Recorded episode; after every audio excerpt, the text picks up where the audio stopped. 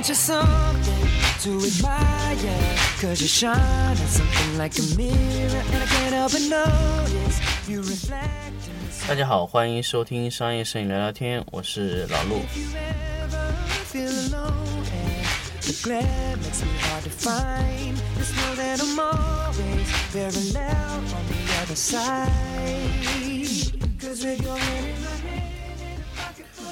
那我们这一期来给大家聊一聊这个叫底子光这个东西。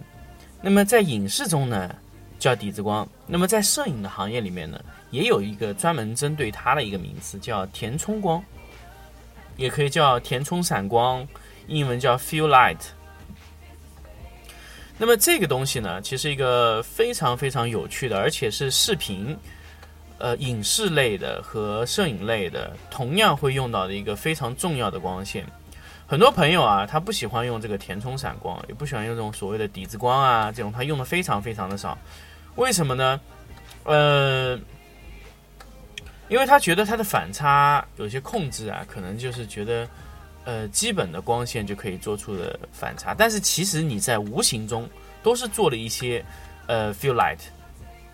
那么这个东西呢，fill light 之前在这个很多的之前的节目中，老陆也提到过这个叫填充闪光这个东西。那么这一次为什么要跟这个影视的这个填充光啊、呃，影视这个叫底子光啊一起说？因为他们两个啊其实是一个一个东西，完全是一样的东西。那么我们在摄影中啊，我们做的事情是什么呢？我们做的这个填充闪光啊，是在最后一步做的。大家如果呃自己清楚的话，就知道我们是在最后一步做的填充闪光。但是在影子呃影视中呢，它打的那个底子光啊，是在拍摄之前做的。它在第一步必须要做底子光，那么摄影呢，在最后一步做填充闪光。那么呃，这个区别是什么呢？那么影视中的底子光啊，它第一步打，它是由底子光来定最后的基调。底子光呢，比主光低五个档位，也就是说，你的主光和你的底子光啊是相互关联的。你的底子光做的多亮，你的主光基本就在那个位置说。那么底子光起的作用是什么呢？底子光起的作用啊，就是让你保证所有的画面中的图片，所有画面中的东西啊，都不在最暗的位置。也就是说，我把我最暗的那个位置啊，略微略微的提亮一些。那么也就是说，呃，其实底子光的这个作用啊，在视频也好，在影呃摄影也好，起的作用都是一样的，就是望让你的感光器件啊。能在最暗的位置也能受到一些光线，而不是完全全黑的。那么，因为人啊不喜欢全黑的东西，所以他希望有一些在暗部，但是我能感受到它是暗部，所以那个暗部呢，我是有一个底子起起来的。所以呢，在影视中叫影叫底子光，那么在摄影中也是一样的。摄影呢，我们是在最后一步才上上这个这个这个。这个填充闪光的，为什么呢？因为我在最后一步才知道我的反差位置在最后一个地方，我有一些局部啊，它有些打不亮的位置，它特别特别的黑，所以我们在最后一步上一点填充的这个闪光啊，把它这个底子啊带起来一点。其实道理是完全一样的，但是为什么一个是前座，一个是后座呢？因为影像这东西啊，它是活动的，所以它的底子光啊得打在前面，这样它的一些暗部啊。在你做主光的时候，暗部才能看得清楚。要不然，如果你这个光啊，呃，在视频的情况下拍的时候，它在暗部的噪点波纹会影响到一些中间调的位置，所以它底子光啊得打在这个前面。但是这个摄影就不一样，摄影这个东西啊，我可以在最后环节，我再确定它的这个暗部要调亮一点或调暗一点。那这个这个最后一个东西呢，我们才会去定这个填充光。那么简单的来说，其实今天聊底子光呢，也就是为了引出我们怎么去控制这个填充闪光。填充闪光，准确的来说呢，也有好几种。填充闪光呢，有一种呢是直接填充所有位置闪光。什么叫填充所有位置呢？就是我把所有的阴影地方，只要相机看得见的地方，平均的全部带亮，每一个位置往上提，呃，大概比如说。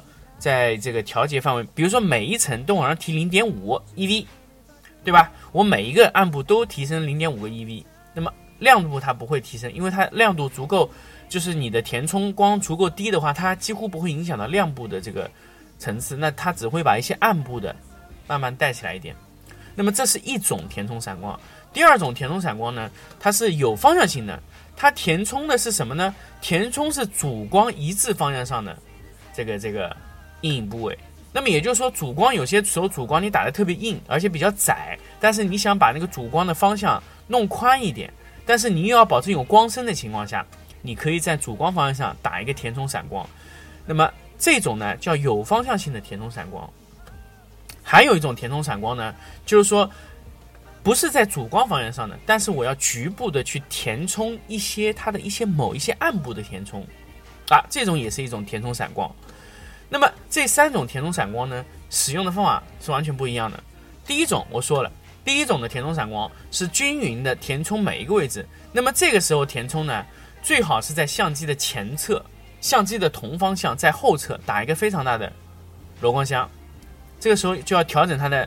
呃，可以是柔光箱，可以是反光板，可以是各种各种材质，或者打打跳伞都是可以。只要你能把这个投影消掉一点点，然后不产生新的投影，这个仅仅就是一些嗯提亮某一个部分，全部全部提亮的这个位置，呃提亮全部的部分的这种方案。那么这种填充闪光最好用的附件是什么呢？那个叫呃环闪环形闪光灯。很多很多很多摄影师朋友，他从来没有用过环形闪光灯。他跟我说：“哎，老陆，这个环闪有什么用？”那我现在告诉你，环闪就是用于这个用途的，就是在相机位置拍摄过去，能帮你平均提亮每一个位置的填充的这个闪光，而且是均匀、均匀、均匀的提亮的。这个就是一个环闪的作用。哎，环闪是一个很好用的东西，所以呃，想跟大家去分享这个环闪这个东西。那么环闪。很贵，而且制造成本也非常高。很多国内的厂家都都做出来问我：“哎，老陆，你说我们要不要生产一个环闪啊？这环闪这个东西到底有没有用啊？这做起来还非常难度非常高。你说这么长一根灯管，我放电要保证整一根管子平均放亮，哎，这个难度非常非常大。你说我要不要做呢？那么这个就在于我们到底是不是需要一个呃这样的类似这样的这个平均填充的一个闪环闪呃填充的一个平均的填充闪光。如果你需要这样的平均填充闪光，那你需要用环闪。我建议是什么呢？我建议拍人像的摄影师啊，都应该拥有一个环闪，因为这个环闪啊，它能平均的填充你的每一个阴影位置。因为你的模特，还有你，你的模特摆出任何的动作，还有你在任何角度拍摄，因为环闪是跟着你的嘛。只要你的环闪亮度控制的够好，你可以在基本的位置上给它打一个底子类型的光线。你的所有的东西都不会处于特别暗的情况下。那么，我建议最重要的就是静物类的拍摄和人像的模特拍摄。如果你真的是需要填充一些呃正面的一些光线的时候，那你非常适合用环闪。环闪因为它是没有影子的，它的影子全部在相相机的后侧，因为也不是说没有影子，因为它影子全部在相机看不到背面，所以说环闪是一个非常好的一个无影效果的一个。呃，低功率的填充效果的一个一个一个灯光，那么这个东西我建议是每一个想好好拍摄一些东西、想均匀填充闪光的一个摄影师，他必备的一个产品。但是填充闪光呢，这个环形闪光灯呢，大部分都是工作在这个。呃，电箱上面的，所以这个大家可以自己啊，根据自己的情况考虑。为什么我之前有专门做过一期节目，说我为什么建议大家全部购买电箱型的闪光灯？原因就是这个。那么说完了这个，咱们再说下一个这个填充闪光，就是和主光方向上一致的填充闪光。那么和主光方向一致的填充闪光呢？起的什么作用呢？就是填充一些主光打不到的位置。有些时候主光啊，它非常小，它有些位置啊填充不到。那么这个时候呢，我们就需要利用比较大的光源的、比较大面积的反射的泡沫板，就直接给它打上去，打在那个板上，形成一个非常非常大的光源。然后这个光源呢，它会各种漫反射弹射到一些呃主光打不到的位置。那么它像它像一束这个。比主光更宽一些的一些柔光啊，慢慢的去填充在这个，呃你的一些主光填充不到的位置上，那么这些地方会均匀的被点亮，而且它会点的有一些层次，按照主光的方向慢慢的落下去。这种填充型的闪光呢，在初期呢，我们会认为它是，呃，它是一种调节光比的一些东西，但是其实它填充闪光，它做到了更多，是让这个图片啊产生空气感。这一种填充闪光也是我们用的非常非常多的啊。第三种填充闪光呢，就是我们在局部的一些位置去做了一些填充的位置，比如说，比如说我们在拍摄一些呃家具类的，比如说它一些凳子脚的位置，它我又不喜欢让它提升一个非常非常亮的一个强度线。那么这个时候呢，我们希望这个光笔啊又比主光弱一些。这个时候我去打个灯比较尴尬。这个时候呢，我们可以用反光板。那么反光板在这个时候用的时候呢，我们就要控制好非常均匀的一个反射的亮度，去填充那它的那些暗部的一些位置的一些亮度，慢慢的提升。而且我希望填充的非常的平均，不希望它有明显的明暗过渡。因为很多时候我们想填充的仅仅是一个比较平面的一个。一个亮度，那么这个时候我们去使用一些比较大的、大一些，比这个反射面本身要偏大一些的这个泡沫板，呃，迎着主光的方向接回去一点，这种也是一种慢反射的一种填充闪光，而不要以为我们认为以前这种东西是一种反光的行为，其实我们做的也是一种填充型的闪光，只是我们填充了其中一部分。就是说，填充闪光呢，就是有三种方式，第一种呢叫全部填充，正面。第二种呢叫空气化填充，我们就在主光的方向上填充一个比较慢大的慢慢射光源，那么这种慢反射的弹弹入那个呃主光方向的时候呢，这这一些光源的整一个的感受就会是比较有空气感的，而且是缩短这个主光的光比的行为。第三种呢，就像我们画图画一样，慢慢的把一些。我们想要点亮的位置，一块一块的局部的填充点亮的一种方式。这三种的填充闪光的方式呢，其实就是我们现在用的特别特别多的。所以我我所以希望在这个呃这期节目呢，跟大家把这个底子光啊、填充闪光这个关联说到一起。因为填充闪光你做的好跟做的不好，完全影响你的图片在最后的印刷环节这个位置是不是特别暗的情况下。有时候我们认为有些位置，哎，我觉得我需要这个光笔，但是我建议你还是要把这个光笔啊，还是要让这些产品的表面吃到一些光线，因为如果你的产品啊吃光不足够的情况下，那么你最后导致你出来的这个图片整体的亮度暗部反差过大，在印刷和你后期调整的时候会，呃，引起非常多的麻烦。所以对于老陆来说，其实用什么相机它不重要，因为我知道什么相机在什么位置，你必须要给它吃到一些光了。比如说我用的是幺三五，它在低光位置它非常好，你你拉起来它有细节。那这个时候呢，我可能不需要吃很足的光线。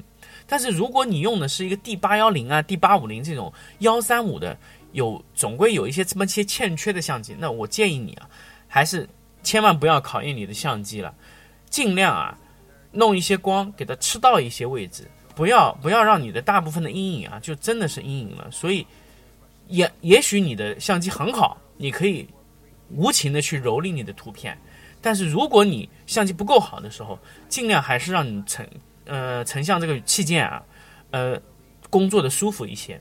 不要让它工作在非常恶劣的环境下，比如说亮度只有十五了，你要把它调到二十几、三十几，这很困难的。你这个亮度低于二十的这个图片啊，连后背都不能保证。所以有时候呢，呃，有些人喜欢就是就是在这个考控制这个感光元件，但是其实这个感光元件它是有一定特性的，它到底能不能承受？呃，这么大的压力，这这个东西是你要去通过前期的这个吃光的情况，慢慢的去把它控制上来，不要把你的这个整个成像的元件工作在恶劣的环境下，这种这种操作，我觉得是一种非常不好的一种操作手法。所以说了底子光这个问题，说了这个填充闪光这个问题，就是告诉大家，我们在最暗的地方也是要有光线的，还有怎么营造一个空气感的效果。所以这个都是我们跟大家去要分享的一个东西。当然，这个已经是比较核心的东西了。我们到后期，我们还会再分享更多的干货，给大家去去去了解。好的，那么今天的节目呢，跟大家说到这里，我们下期再见。Culture founded from oppression. Yeah, we don't have acceptance for 'em. Call each other behind the keys of a message board. A word rooted in hate, yet our genre still ignores it. Gay is synonymous with the lesser. It's the same hate that's caused wars from religion, gender to skin color, the complexion of your pigment. The same fight that led people to walkouts and sit ins. It's human rights for everybody. There is no difference. Live on.